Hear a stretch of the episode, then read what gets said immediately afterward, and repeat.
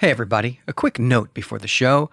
I have just finished reading, I mean, literally about an hour ago, I have just finished reading a new novel by former Elder Sign guest host Sunyi Dean, and I really love this book, and I think that you will too. So I want to tell you a little bit about it.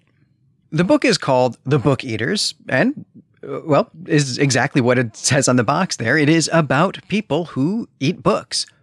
The story is set in the real world, our world, but the speculative element is that there is a hidden society, a secret society of people who look like humans, but aren't. And the fact that they consume books instead of pizza is really just one part of what makes them different from the rest of us. And getting a chance to explore this really evocative, really imaginative world that Dean has constructed, this was a huge part of the fun for me. Thematically, the book is an awesome exploration of the fairy tales that we give to children, and then also the fantasy literature that has grown out of that fairy tale tradition. And let me read a, a few lines to you just to give you a taste, a little tease. They were princesses, of a kind, and this was how princesses lived. Safe in towers, married to men who competed for them, one way or another. Even in the happiest fairy tales, princesses did not usually have much choice. They were prizes to be won or given away, and there was no other context in which she could understand life. And if that passage grips you the way that it gripped me, I hope you'll do yourself a favor and pick up a copy of The Book Eaters by Sunyi Dean. To make that easy for you, I have put a link in the show notes, but of course, you'll also be able to find this book at your local shop. Again, that is The Book Eaters by Sun Dean.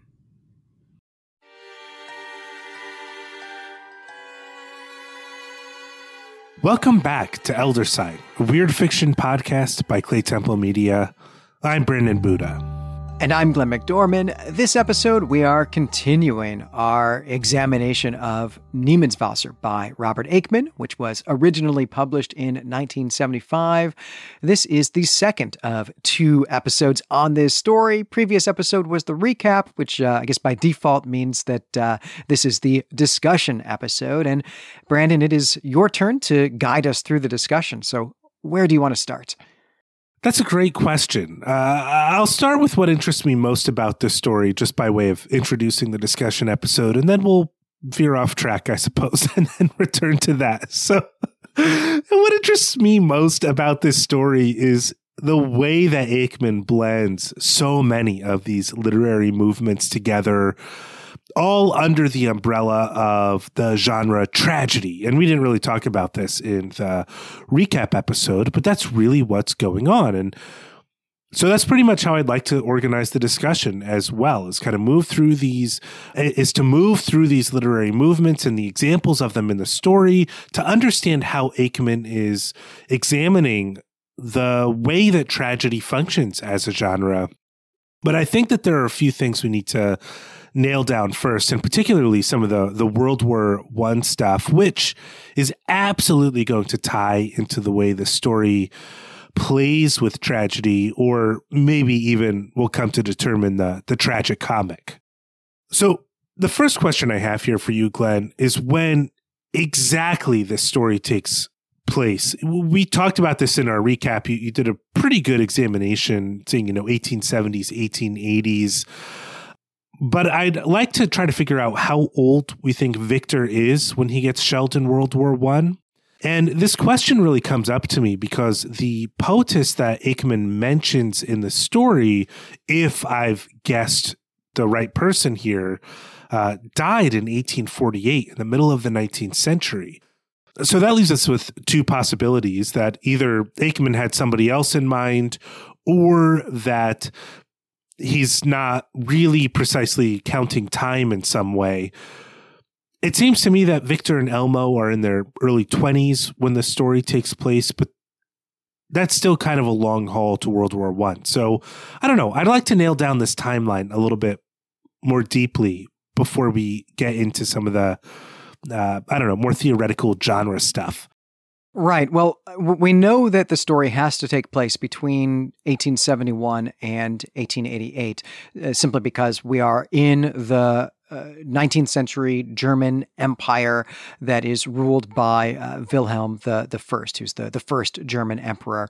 And I did say in the recap that I thought that probably we're actually right around 1880, uh, maybe maybe 1882 or something like that, but probably not much later than that, and, and certainly also not much earlier than that, because there's a, a line in here about how Wilhelm is aging and uh, kind of even a, a dotard at this point, actually. And this comes up in, in part of the backstory about Elmo's family and how his father is such an adept ruler. He's very good at managing their uh, their patrimony, managing the state that that patrimony is a, a part of, but then also he's very good at playing this new game of mm-hmm. being part of this newly formed state, the the German Empire, in which a lot of what he has to do is have good relations or have a good relationship with Wilhelm and his family. And so to describe him as aging, I think needs to put this closer to his death. And so, yeah, that's where I settled on probably around 1880 or the early 1880s. Uh, but also then I was doing I was doing what you're doing as well, Brandon, which is going backwards from thinking of Victor having been drafted into service at the end of the First World War. How old must he have been to you know, not be too old to qualify for that, though, of course, he's also missing a hand. And so, you know, this is where we know this must be happening at the end. This probably even happens in 1918 when basically anybody is being conscripted. But taking, I think, literally there, Aickman's phrase, a generation and a half, as meaning uh, a generation meaning 20 years, and half of a generation or half of 20 being 10, and 20 plus 10 being 30, which is about, that's the full display of my math skills, actually, right there. uh, but uh, yeah, so that's that's the math that I did. Right, that that makes sense, right? It's it's Victor would probably be in his 50s then, I suppose, if Elmo and Victor are in their early 20s at this point uh, when the present of the story is taking place. Yeah, and I think that that's right and and probably something we could actually look at is is what was going on with drafting people or conscripting people in Germany at the end of the First World War. Certainly there was an age limit. I don't know what that is offhand, but I would be. I, I would guess that that age, that upper age limit there would probably be something like 55, yeah, so I think if we think of Victor and Elmo as being, I don't know, you know, uh, 22 or 23 or something like that at the the first hand incident, then yeah, that might make some sense. Right. We know Elmo's older than, you know, Romeo because he's already an officer in the army, you know, and Romeo and Romeo and Juliet's like 14 or 15 or 16 or something right. like that. Uh, you know, you should reread that play if you haven't. It's very funny. I, I listened to it not long ago. That's a note for the audience. right. Uh, so yeah, I think, I think that's right. And I think, you know, that's going to come into play in a little bit when we think about the way that death functions in tragic stories. And, eh, you know, as we kind of move through the discussion, just keeping in mind who, who do we think's death is more tragic, Elmo's or Victor's? And I don't know. Let's let that brew as we kind of continue along this World War One bit in this story. I'm going to read a section from page 91 that describes just how it is there came to be this Niemandswasser, this no man's water on Lake Constance. This is what uh, Spalt says. There was not always an international law governing the ownership of open water between different states. And even now, that law is very imperfect. It is distinctly controversial in various parts of the world. In our case, the international law has never been deemed to apply. The ownership of the lake's surface has been governed by treaty and even by convention. One consequence, doubtless unintended, is that part of the lake's surface belongs to no one. It's quite simple. So that that's kind of what we get about the way the international community is involved in the generation of Nieman's Wasser but you can't help to think of having something called no man's water in a story that also evokes world war one and not think of no man's land something that led to the huge cost of life in world war one. I wonder glenn what was on your mind when you were reading this section about the treaties and not just treaties the conventions that led to this parcel of water being governed by no one with a monster lurking underneath in relation to no man's land in World War One. I love the gimmick here of this idea that there's a small spot of the lake, like out in the middle of the lake, that simply no one has claimed because this, like, you know, square quarter mile or something has just never been described in any of the agreements that exist between Germany and Switzerland or Germany and Austria or Switzerland and Austria or, you know, even, uh, in fact, predating the existence of any of those states, the, the other communities that uh, existed prior to the creation of those states, which, of course, for Germany is, you know, quite, quite recent. As someone who is trained as an institutional historian and interested in the history of law, and in particular the history of international law in the early Middle Ages. Uh, to me, I just found this hilarious. I just was really amused by the idea of this, like setting aside any kind of speculative fiction element to this or supernatural element to this story. I think that's a really fun concept. But, but then, yeah, it raises the question of what is the relationship between this legal vacuum, this legal black hole here out on the lake, and the fact that there's a, a monster out there, a kind of spectral woman right. with a piranha mouth. Like, what's the relationship between those things? Does she exist out there because of this? Lack of a claim, lack of a legal claim by some kind of state on this territory? Or is it the other way around? Is the reason that no one has ever bothered to hammer out any kind of agreement concerning who owns that part of the lake is because it never came up, because no one ever goes on that part of the lake, because everyone always has known that there's something wrong with it. And so no one's ever needed to figure out who owns it because nobody wants it anyway. I think that's exactly right. It's the convention of abdicating responsibility for the danger here that really uh, is the connection between the monster in Niemandswasser and the loss of life in, in World War One. You know this this total abdication of responsibility, saying it's the cost of doing business or the war. This is the war convention, relying on this sort of language, this legal language, to explain away or dismiss the brutality of deaths that took place in, in no man's land between the trenches in World War One, where kids were just shooting at each other, and then Aickman kind of bringing this into a comic light, I think, so to speak. Uh, he was born in 1914, so he definitely lived as an adult through the horrors of World War II, um, and probably heard many stories about World War One growing up. But thinking about who is responsible for this? Who is going to be the leader who says this was wrong? These are not actions that should be taken under the conventions of this war. You know, I think I think that uh, in part that is what Aickman is thinking of uh, in tying the the imagery of Niemandswasser to the idea of treaties and conventions here. He also is tying the lake's imagery, though, to the, the dark unconscious that drives humanity. He's not just looking at whether or not governments are responsible, but whether the people themselves who are engaged in these types of activities are, are maybe responsible for conjuring the monster itself. You know, we get descriptions of the lake being deep and this mystery of what's lurking down there. If it's not a freshwater shark, it's this kind of hideous inversion of the Virgin Mary with a, a piranha mouth, this this perversion, really, this perverse image of uh, you know of feminine fatality or deadliness. Um, but we also get this line too that gives us a hint of the lake's character or what the lake is reflecting in the story. And here's here's what it says. It was difficult to decide to what extent he, Elmo, was staring out at the lake and to what extent he was staring at the blackness inside him. And this line comes up while Elmo is trying to get Jurgen to see a familiar boat that Jurgen doesn't quite see lurking in Niemandswasser. And apart from this line hinting at Elmo's depression, you know, as I've been saying, we're given a symbolic look at what the lake is.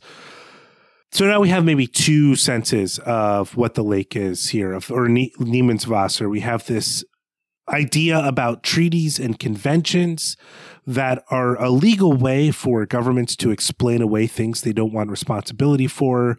We also have it in the black, the blackness of the human soul uh, that I think is evoked a few times in the story, Glenn. And I'm wondering if you saw anything else here that the lake symbolizes, you know, like maybe the lady of the lake. What does that symbolize to Elmo? And if Aickman is giving us this kind of microcosm reading that we'd see in Thomas Mann, or if he's just really telling us a very specific story about the symbols in Elmo's life.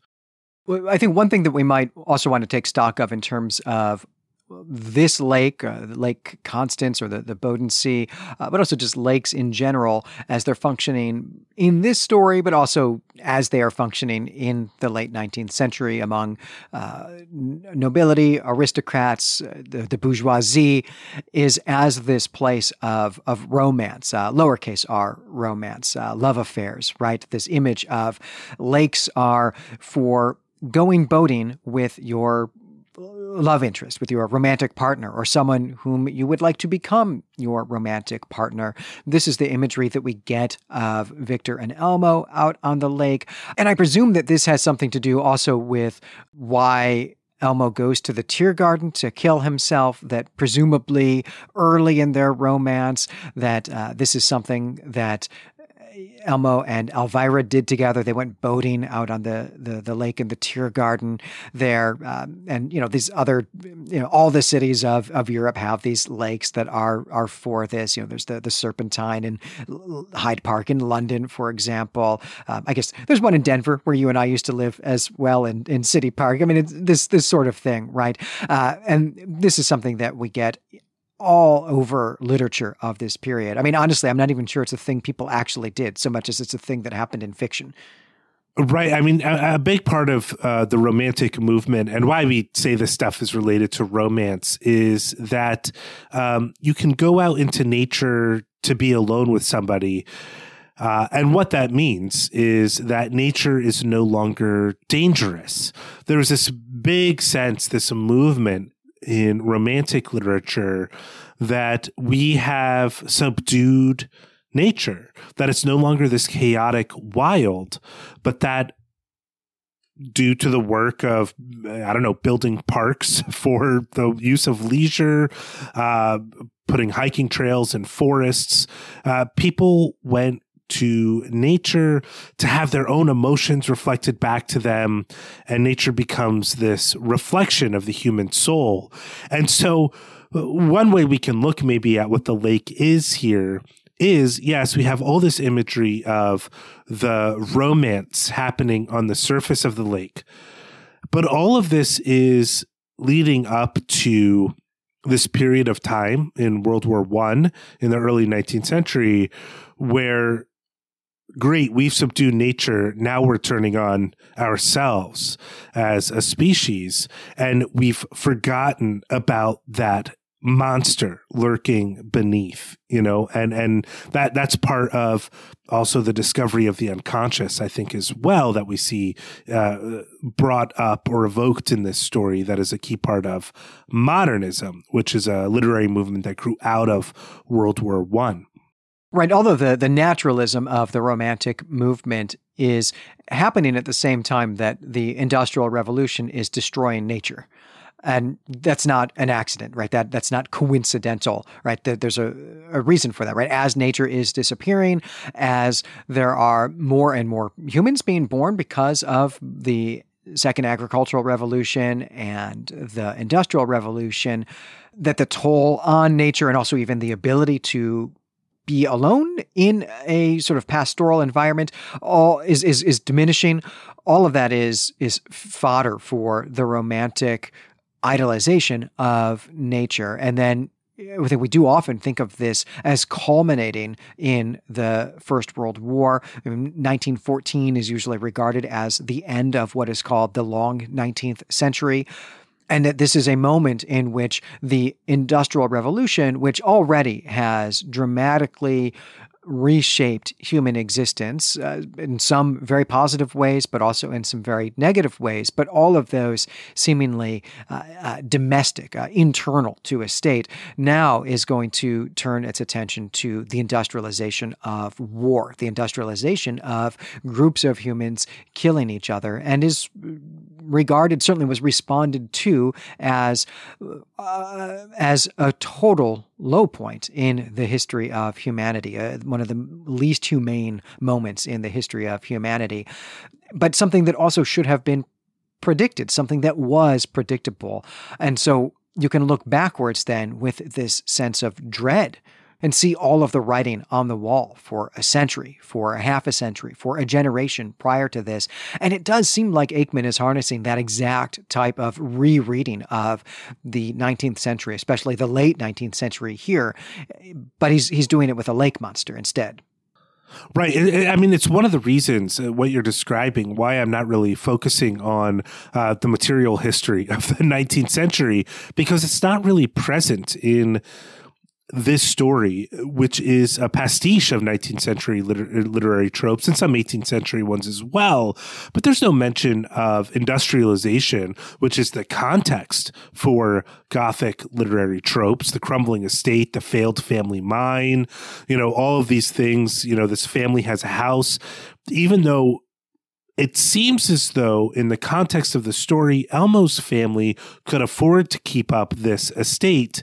They choose not to. And it's not even the estate that is the problem in this story. The, you know, hidden passageways or ghosts of the past or, you know, the love affair with the family member, whatever trope you want to lean on uh, that we get in Gothic literature you know, which is often about the decline of aristocracy. The the problem here is just they don't want to keep it up, and but there's a lake monster that also you could just completely avoid if you want to. right? The problem is really Elmo, um, and again, that's that's this referral to the self that that becomes of, of the internal self that is the problem that you see a lot through uh, in modern literature, that exploration of the self instead of the exploration of the world. And and I think, you know, I, I brought up this the, the way kind of got the gothic emerges in the last bit of the story before modernity or modernism emerges early on in the story, we have Sturm und Drang, the the storm and angst. It opens with this: "I'm killing myself because my romantic love has failed." Then we move into these really deep senses of awe, the awe and sublime uh, experience of nature that are hallmarks of romanticism, and it seems as though Aickman is moving us through these literary genres to give us a sense of the long 19th century, as you pointed out, leading up to World War One.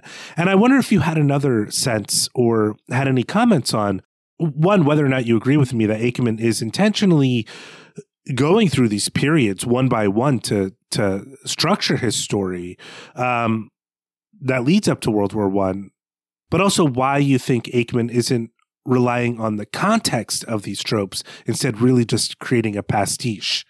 Well, one, I, I do agree with you. I think that these do, I think that Aickman does walk us through this in a, a largely chronological manner. Although, you know, all of these these different uh, genres or different modes of of, of storytelling or, or, concerns of storytelling, you know, they all have some overlap uh, with each other. But yeah, I think Aickman does walk us through these or has Elmo kind of go through several different stories in this kind of chronological order here. But as for thinking about why Aickman doesn't approach this story more as historical fiction, uh, by which I mean uh, as someone who is using the story to tell an audience uh, about uh, a historical period and to explain uh, change over time and, and what are the, the things that are happening in society in, in different areas, you know, politics and economics, cultural development, social developments, also material developments, things like technology, industrialization why is Aickman not calling attention to those? You know, I think that's not the type of story he's writing, right? He's not writing historical fiction in that sense. He is setting a story in the past, but is just writing it as a kind of but but then is writing it, as you say, as a type of literary pastiche. But he does nonetheless populate his story with all of these bits of material culture that I think actually could be easy to overlook. I mean, for one, we get a lot about guns in this story and how guns work and different types of guns and who uses them, uh, even who cleans Elmo's guns. We also get a fair amount of information about trains and how they operate, how long they've been in operation in Germany, uh, what the schedules are like, how one arranges to get picked up from a train station when one is traveling into the country incognito. Uh, that gives us some information about the telegraph as well. And we get a lot, actually, about the materiality of aristocratic houses. Uh, this is contrasted intentionally here in this kind of gothicness of the estate that is being allowed to collapse, uh, or at least linger into a state of disrepair by Elmo's father, versus the very well maintained and new mansion in Berlin that is adjacent to all of the other aristocratic mansions at the heart of Berlin. Uh, and that gives us quite a bit about the houses there. We get a lot, actually, about the materiality of clothing. This is this is done in part to give us a class contrast here, uh, but also there's quite a bit of uh, gender contrast here in the way that Aickman writes about the materiality of clothing, and then we also get some bit here about music as a, a kind of economic or, or, business, I should say, a, music as a business when we're learning about Elvira's backstory. And there's a, a comparison to the way that music uh, as a business operates in Berlin versus the way that music operates in Paris. So I do think that there is actually a lot more materiality in this story than you're giving Aickman credit for, Brandon. But I think it's because it's kind of on the sly. I, that's an excellent point. I think what Aickman is doing with the materiality is giving us these uh, reality effects, which feel so true to form in a 19th century fictional piece that they're easier that they're easy to overlook when, like me, your focus is on what Aickman is doing with genre here, right? Uh, which is which is where I want to go next. Looking at these modes of literature that Aickman is using to build his pastiche. I wonder, you know, to me, this story feels like one of the things that Aickman is examining is how we as a society, uh, he's challenging his audience to look at the way that we respond to the tragedy of unnecessary death. And uh, this is where things get a little hairy in this story to me because I don't know if it felt this way to you, Glenn, but the tone at the end of the story is almost comic when Victor dies. And yet we are dragged through the mud in agony with Elmo about his little breakup with Elvira. And so I wondered, and I'm going to talk about tragedy a little bit more because I want to especially look at the way that Aickman is using tragedy as a class dynamic. But I wonder if Aickman then isn't using these literary genres to and using the 19th century tropes to trivialize the way in which these literary periods prior to modernism or World War One engage with death and the causes of death. You know, it, it just feels so out of balance to me. The agony, the angst of Elmo, and this kind of glib line about Victor's death at the end, it being a good death.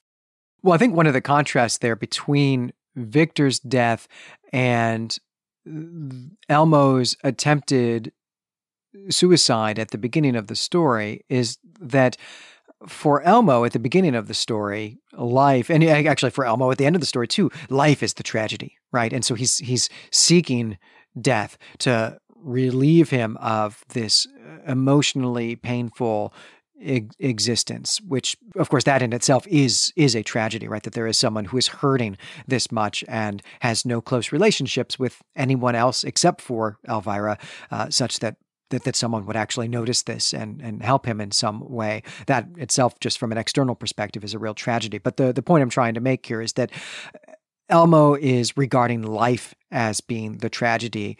Uh, but then I think when we see Victor die, right, that that death we know as an audience, that type of death, that pointless death, that is the actual tragedy that stands in contrast to Elmo.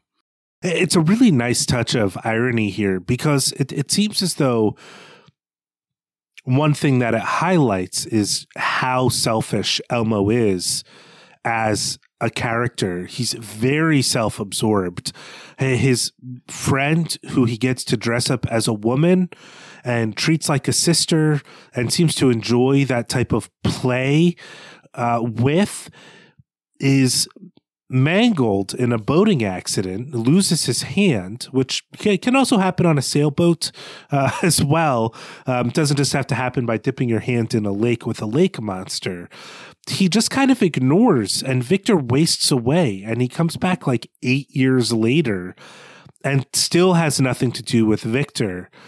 And Victor gets better after Elmo's death. And, and since we're talking about them now, we should talk about the way this this lake monster is having something to do with uh, failed romance and unrequited love. You know, why do you think Victor heals after Elmo's death? It can't just be that he's magically fought off this bacterial infection from a, a freshwater shark, right? No, it cannot be that. I, I, I think that what you're pointing to here is that when the object of Victor's unrequited love no longer exists, such that, uh, uh, you know, it's not technically unrequited love, I think, at that point, if there's no possibility of it ever being requited, that Victor is, is cured uh, of, of this, that he's had this kind of obsession with Elmo and now that that can't ever possibly be fulfilled, he is ready to to move on. It, it, you know it's presented here a bit magically, I think, right? Because we're not getting the story from Victor's perspective. We we don't ever get into his interiority. We don't get to his emotionality. We don't see the uh, probably depression that he's he's suffering following this attack. We don't see that, but that does seem to be the the thing that Aickman is pointing to, and in doing so with a, a bit of uh, dark humor, I think. Yeah, I think the dark humor is absolutely there. And it just, uh, this whole bit, I mean, about Victor and Elmo, uh, the way in which, you know, Elmo is completely consumed by this lake monster, has no chance for recovery. Uh, and that represents his feelings about Elvira. Also, can help us understand maybe Victor's feelings about Elmo. Victor loses a little bit of a hand. He goes into a dark depression for a while. And what he really needs to heal is his, you know, the object of his love to die, I guess. Elmo just, nothing's going to make him happy. It, it astonishes me the way that Aickman is able to balance these two wholly different senses of what the lake monster is in this story and still maintain a real sense of clarity in the symbolism here. I'm not sure how he pulls this off because unrequited love and World War One don't quite seem to me like they can really commingle as symbols. No, it's a masterpiece what Aickman has done here. I think if we knew how he did it, we would be uh, we'd be selling more stories. yeah, though maybe in the 1970s we'd have to go back. I don't, I don't, know if we're quite writing the stories that the that the market can bear these days. The the last thing I guess I really want to lean into here, and the thing that, as I said at the top top of the show really interests me about this story is the relationship between tragedy and class dynamics. And we've been kind of toying with this uh, through some of the other bits of our discussion so far. But here's where I really want to dive into it. The classical definition of tragedy in terms of drama doesn't really require that the protagonist die at the end, though that does often happen. Instead, uh, tragedy refers to an arc of a story where a person in a high position culturally or politically speaking is brought down or brought into a lower cultural or political position. Often, you know, you'll see this result in destitution or madness, something along those lines. And it's important that this uh, bringing low isn't the result of some justice necessarily, you know, where the protagonist is getting their just desserts. We don't feel where we don't feel a sense of justice being served at the end of the story, but something more sad, something more cathartic is taking place. the type of story where a high person is being brought low, a person in a high position is being brought low as the result of their own failures, moral failures as a character is tragic, though that has more of the ring of a, a morality play to it. In Niemandswasser, Elmo, our protagonist, is brought low. He is shown to be kind of haunting this crumbling mansion, reading crumbling books. He's perhaps made undignified by his response to heartbreak. The end of his love affair with Elvira causes Elmo to spiral into depression and suicidal ideation. He ultimately spends a year reading 15th century theologians and, as I said, hanging out in a decrepit castle. And ultimately, as we've seen, he does die. He gets eaten devoured by a lake monster. This is all typical to your tragic story and tragic arc, I guess. But we see time and again in this story the way that other classes either think Elmo has gone mad or have to live quietly in their own grief, as in the case of Spalt, whose daughter works for Elmo's family, and Elmo doesn't know or really care about any of this. This is information for us as readers, as an audience. Elmo's too deep in his own grief and pain to care about the concerns of others. And so, as I mentioned before, it looks to me as though Aickman is leaning heavily into the idea in this story that tragedy is something that can only be afforded by the leisure class. In other words, you know, Aickman would be the wrong man to write Death of a Salesman. So, my question to you, Glenn, is Do you find that Aickman's use of tragedy or writing this story under the tragic umbrella is playing a game of irony with the audience? Or do you feel that he's being sincere in representing tragedy as being something only able to be experienced by the leisure class. I'm not sure that I would describe it as irony, though, though, though maybe, maybe it is. But I do think that Aickman is being quite sharp in, in pointing this out, uh, in in showing us Elmo as someone who, uh, in his young twenties, goes through a breakup with presumably the first woman he's had romantic involvement with, and simply retreats to his decrepit family estate and, yeah, spends a year reading early modern books about magic and staring out a window and ultimately dying because he's he's doing this that this is something that he's only able to do because he doesn't have to work in order to have food. He doesn't have to work in order to have clothing. He doesn't have to work in order to have shelter. He has other people who do that for him. And this is the real contrast with Spalt, right? Who certainly suffers a much greater tragedy than Elmo himself does, in that he loses his wife and can't care for his daughter and has to give her up, has to give up his baby. But he cannot wallow in that.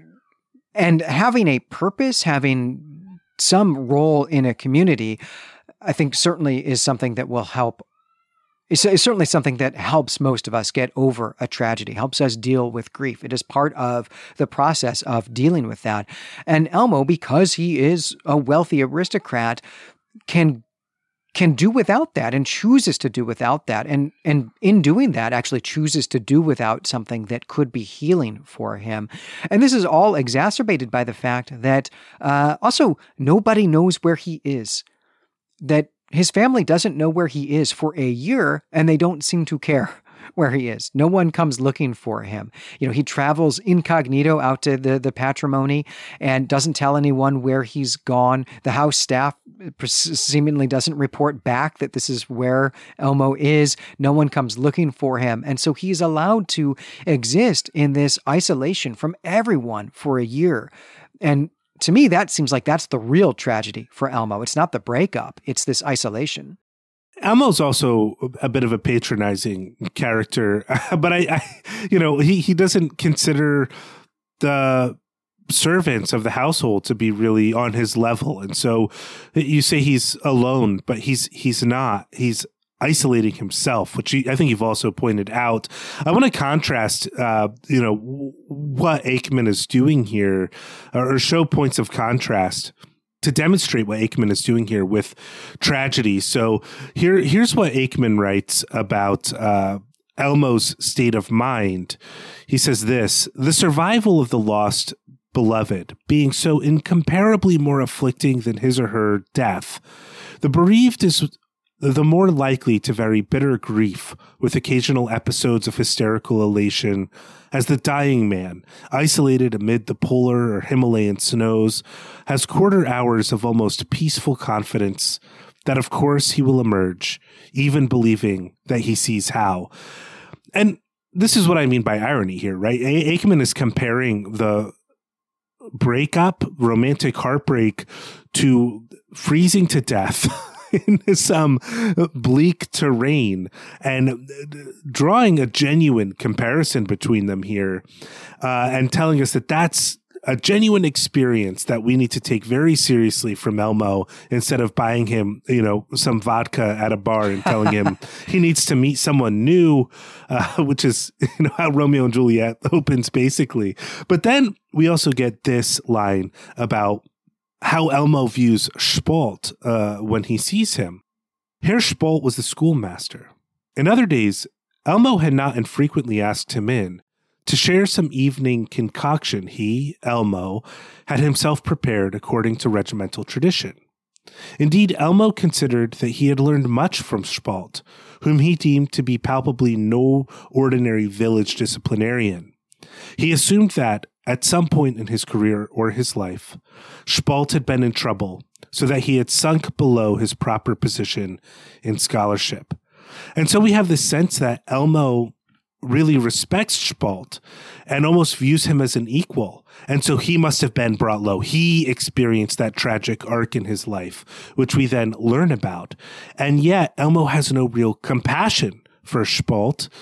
We do as readers. And so I think that that, to me, the way that Aickman describes these two situations, you know, Elmo's uh, soul, the state of his soul, and then the way he thinks of others uh, as being equal, but still a peasant or brought down. I mean, this class stuff is all over the story.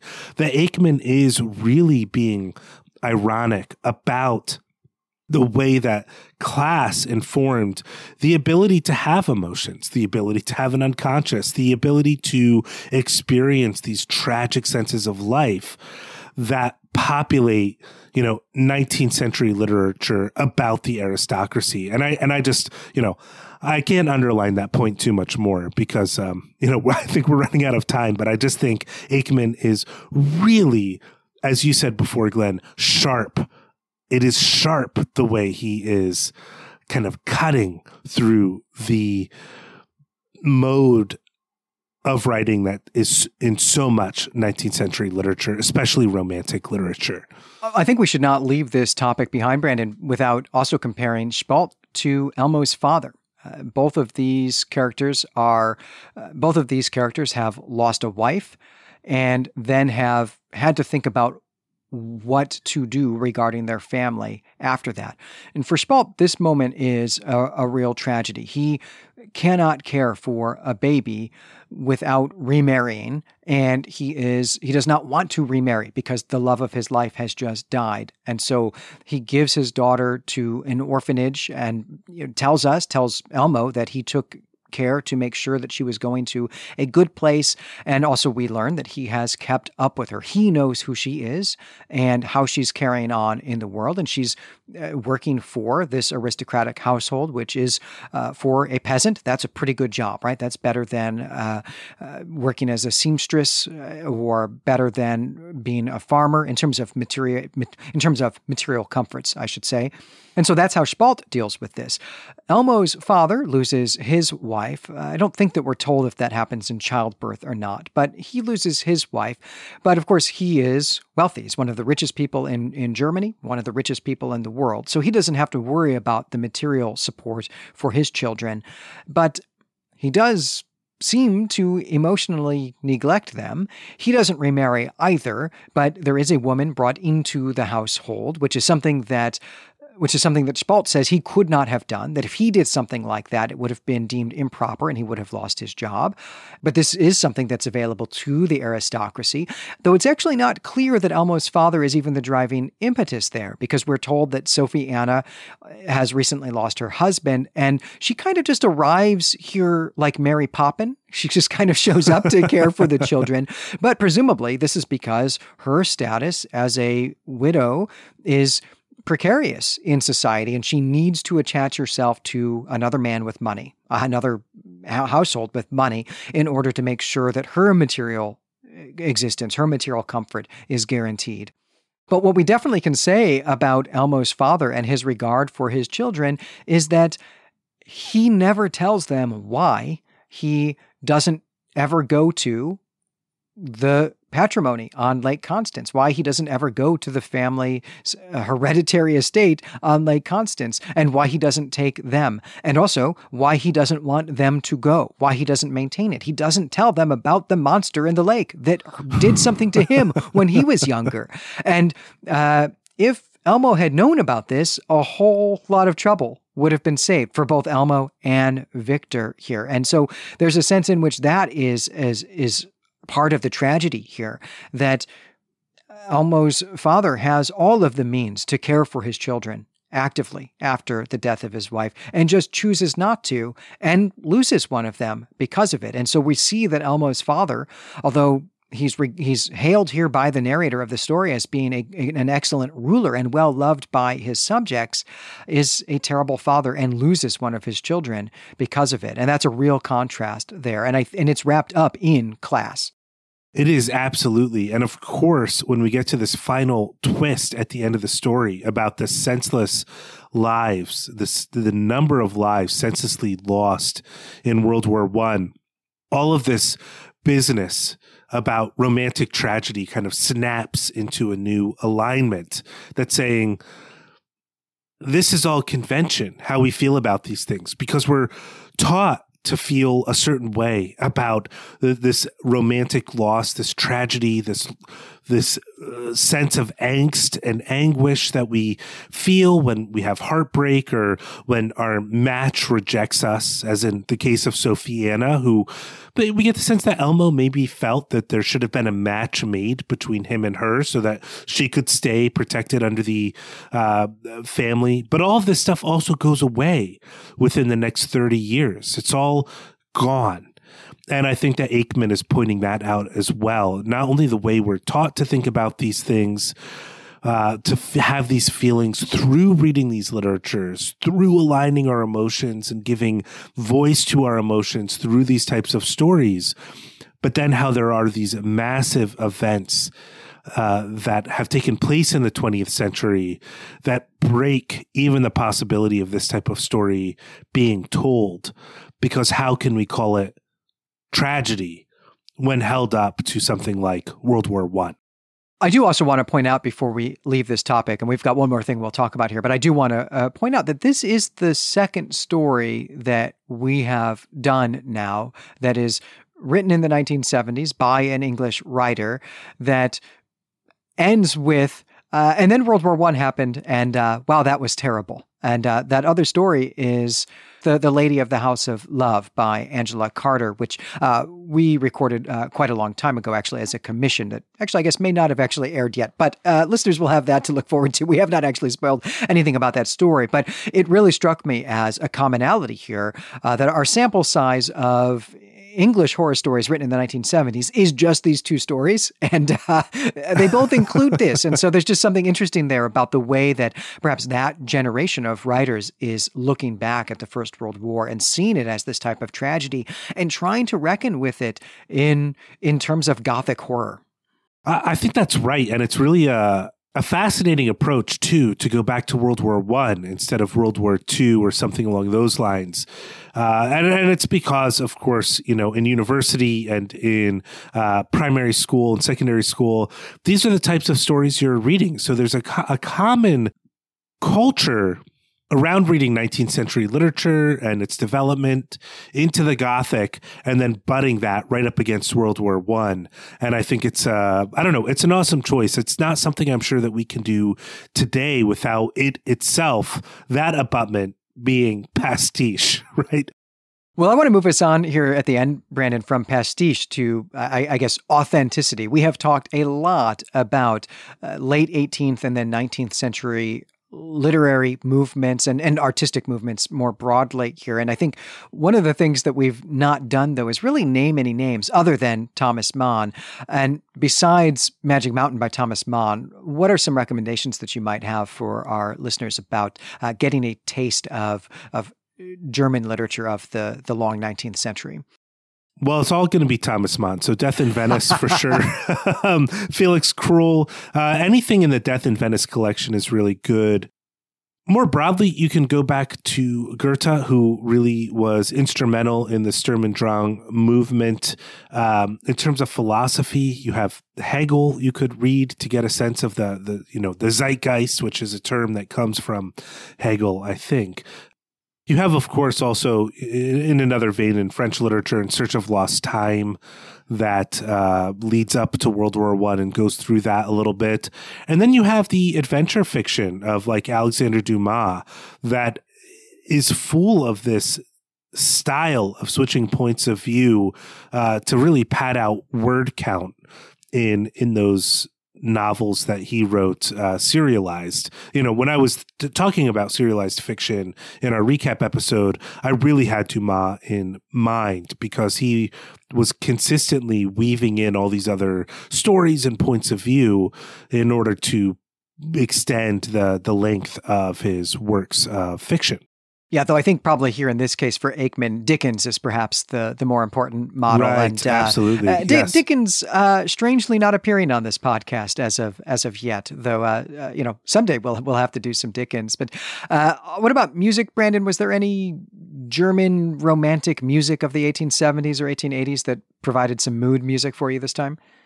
Uh, I, you know, I didn't get to listen to much music listening to, or when, when reading this story, I was uh, reading it at the at the dining room table and watching my son uh, while my wife recovered from a, a trip to see family. So I I didn't I was keeping it kind of quiet. Uh, I don't know, maybe anything that baby Einstein or uh, baby Bach. I was actually listening to quite a lot of Bach. I suppose I put on for a little while.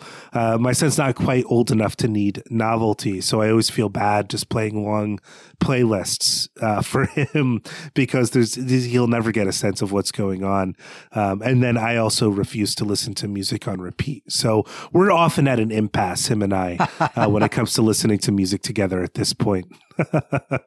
yeah, the most played musical tracks uh, that I've got actually are Bach's cello suites, which is largely because when Finch was the age that uh, your son is now, uh, we listened to those on repeat. It was actually our our no no seriously, it's time to take a nap music for uh, the first year of his life.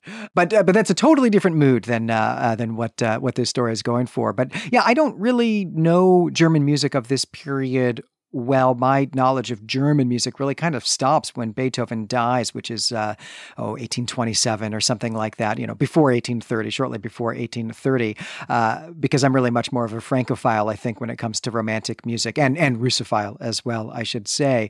So, you know, I know that Brahms is composing during this period, but I don't really know Brahms all that well, even though we actually use Brahms on the network. He supplies the uh, intro and outro music for Hanging Out with the Dream King.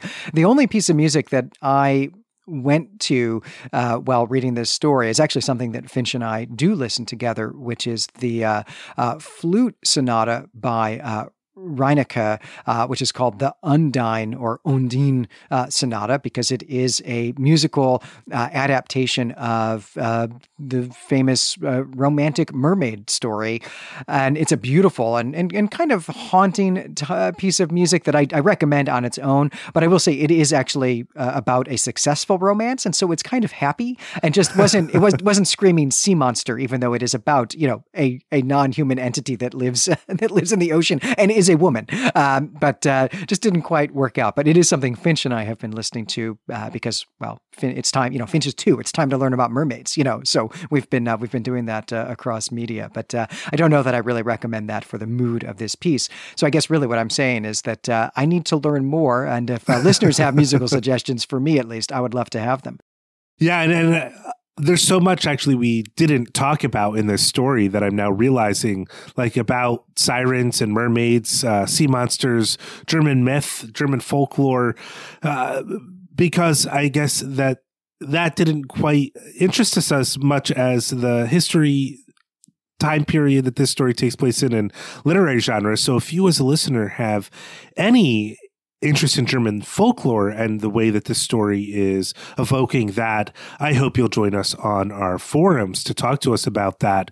Uh, but I think that's going to do it for this episode. Once again, I'm Brandon Buddha. And I'm Glenn McDorman. As always, you can find us and our other creative projects at claytemplemedia.com. Uh, the forum there as well is a great place to come talk with us about uh, German folklore or uh, late 19th century German music or anything else you would like. You can also always find us on our subreddit as well. Next time, we are actually going to take a bit of parental leave, but we're going to slot in a commissioned episode that we've uh, already recorded and aired for supporters on Patreon. Uh, this is a story by Margaret Atwood. It is called Lusus Naturae. And then after that, we'll be back with our next regularly scheduled episode. That is going to be a Borges story. This is The Gospel According to Mark. And until then, till next time, we greet you and say farewell.